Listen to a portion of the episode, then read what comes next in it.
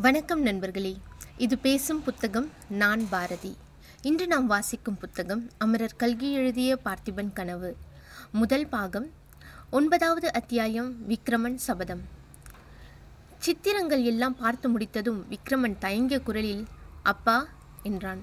மகாராஜா அவனை அன்பு கனிய பார்த்து என்ன கேட்க வேண்டுமோ கேள் குழந்தாய் சொல்ல வேண்டியதெல்லாம் தயங்காமல் சொல்லிவிடு. இனிமேல் சந்தர்ப்பம் கிடைப்பது அரிது என்றார். ஒன்றுமில்லையப்பா. இந்த சித்திரங்கள் எல்லாம் எவ்வளவு நன்றாயிருக்கின்றன என்று சொல்ல ஆரம்பித்தேன். இவ்வளவு அற்புதமாய் சித்திரம் எழுத எப்பொழுது கற்றுக்கொண்டீர்கள்?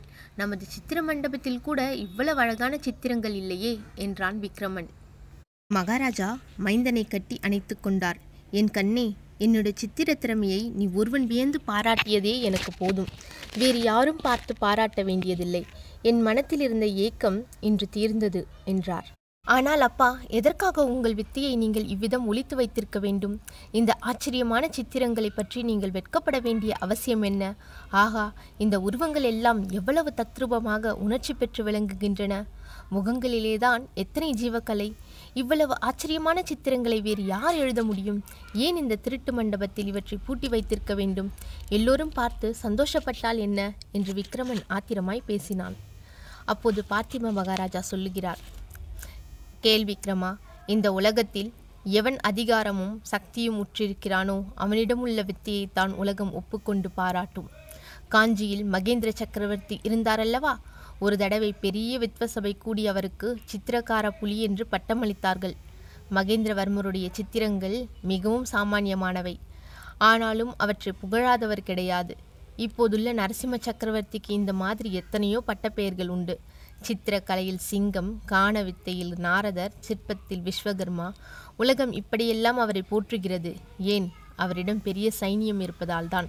குழந்தாய் தெய்வத்துக்கு ஏழை செல்வன் என்ற வித்தியாசமில்லை.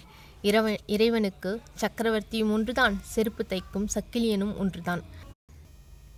ஆனாலும் இந்த உலகத்தில் தெய்வத்தின் பிரதிநிதிகளாயிருப்பவர்கள் கூட பெரிய படைபலம் உள்ளவன் பக்கமே தெய்வமும் இருப்பதாய் கருதுகிறார்கள். மகேந்திரன் வெகுகாலம் ஜைன மதத்தில் இருந்தான். சிவனடியார்களை எவ்வளவோ துன்பங்களுக்கு உள்ளாக்கினான். பிறகு அவனுக்கு திடீரென்று ஞானோதயம் உண்டாயிற்று. சிவபக்தன் என்று வேஷம் போட்டு நடித்தான். விக்ரமா மகேந்திரனும் சரி அவன் மகன் நரசிம்மனும் சரி நடிப்பு கலையில் தேர்ந்தவர்கள். விதவிதமான வேஷங்கள் போட்டு கொள்வார்கள். நம்பினவர்களை ஏமாற்றுவார்கள். இவர்களுடைய சிவபக்தி நடிப்பு உலகத்தை ஏமாற்றிவிட்டது. புராதன காலத்திலிருந்து சோழ வம்சத்தினர்தான் சைவத்தையும் வைணவத்தையும் வளர்த்து வந்தார்கள். சிராப்பள்ளி பெருமானையும் ஸ்ரீரங்கநாதனும் குலதெய்வங்களாக போற்றி வந்தார்கள். ஆனால் இன்றைய தினம் சிவனடியார்களும் வைஷ்ணவ பெரியார்களும் யாருடைய சபா மண்டபத்திற்கு போகிறார்கள்? திருலோகபதியான காஞ்சி நரசிம்ம சக்கரவர்த்தியின் ஆஸ்தான மண்டபத்துக்குத்தான். என்னுடைய சித்திரங்களை பிறை பார்ப்பதை நான் ஏன் விரும்பவில்லை என்று இப்போது தெரிகிறதா?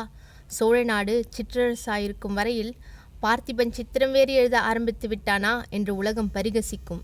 விக்ரமா இன்னொரு விஷயம் நீ மறந்துவிட்டாய் என்று நிறுத்தினார் மகாராஜா. என்ன அப்பா? என்று விக்ரமன் கேட்டான்.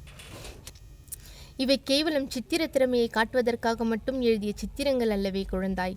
என்னுடைய மனோரதங்களை என் இருதய அந்தரங்கத்தில் பொங்கிக் கொண்டிருக்கும் ஆசைகளை அல்லவா இப்படி சித்தரித்திருக்கிறேன்? இந்த சித்திரங்களை இப்போது பார்க்கிறவர்கள் சிரிக்க மாட்டார்களா? வீணாசை கொண்டவன் எட்டாத பழத்துக்கு கொட்டாவி விடுகிறவன் என்றெல்லாம் பரிகசிக்க மாட்டார்களா?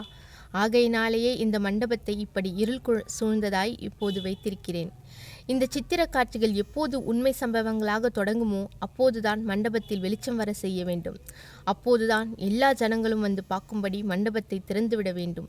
அந்த பாக்கியம் விக்ரமா என் காலத்தில் எனக்கு கிடைக்கப் போவதில்லை. உன்னுடைய காலத்திலாவது நிறைவேற வேண்டும் என்பது என் ஆசை.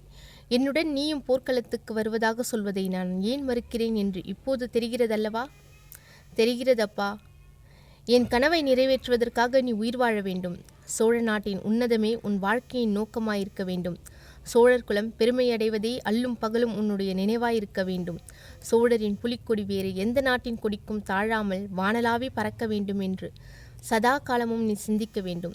நாளை மறுதினம் நான் போருக்கு கிளம்புகிறேன். யுத்த களத்திலிருந்து திரும்பி வருவேன் என்பது நிச்சயமில்லை. விக்ரமா போர்க்களத்தில் மடிகிறவர்கள் வீர சொர்க்கம் அடைகிறார்கள் என்று புராணங்கள் சொல்கின்றன. ஆனால் நான் வீர சொர்க்கம் போக மாட்டேன். திரும்பி இந்த சோழ நாட்டுக்குத்தான் வருவேன். காவேரி நதி பாயும். இந்த சோழ நாடுதான் எனக்கு சொர்க்கம். நான் இறந்த பிற்பாடு என்னுடைய ஆன்மா இந்த சோழ நாட்டு வயல்வெளிகளிலும் கோயில் குளங்களிலும் நதிக்கரைகளிலும் தென்னந்தோப்புகளிலும் தான் உலாவிக் கொண்டிருக்கும். அப்போது பார்த்திப மகனால் சோழர் குலம் பெருமையடைந்தது என்று ஜனங்கள் பேசும் வார்த்தை என் காதில் விழுமானால் அதைவிட எனக்கு ஆனந்தம் அளிப்பது வேறொன்றும் இராது எனக்கு நீ செய்ய வேண்டிய ஈமக்கடன் இதுதான். செய்வாயா விக்ரமா? இளவரசன் விக்ரமன். செய்வேன் அப்பா சத்தியமாய் செய்வேன் என்று தழுதழுத்த குரலில் சொன்னான் அவன் கண்களில் நீர்த்துளி முத்து முத்தாக கீழே சிந்திற்று. இதையெல்லாம் பார்த்து கொண்டும் கேட்டுக்கொண்டும் இருந்த பொன்னனுடைய கண்களில் இருந்தும் தாரை தாரையாக தண்ணீர் பெருகி கொண்டிருந்தது. மகாராஜா அவனை பார்த்து பொன்னா எல்லாம் கேட்டுக்கொண்டிருந்தாய் அல்லவா இளவரசரிடம் உண்மையான அன்புள்ள சிலராவது அவனுக்கு துணையாக இருக்க சொல்லுகிறேன். என்னுடன் நீ யுத்தத்துக்கு வருவதை காட்டிலும் இளவரசருக்கு துணையாக இருந்தாயானால் அதுதான் எனக்கு திருப்தியளிக்கும். இருக்கிறாயல்லவா? என்று கேட்டார். பொன்னன் விம்மலுடன் இருக்கிறேன் மகாராஜா என்றான். விரைவில் அடுத்த அத்தியாயத்துடன் சந்திக்கலாம். நன்றி வணக்கம். இது பேசும் புத்தகம் நான் பாரதி.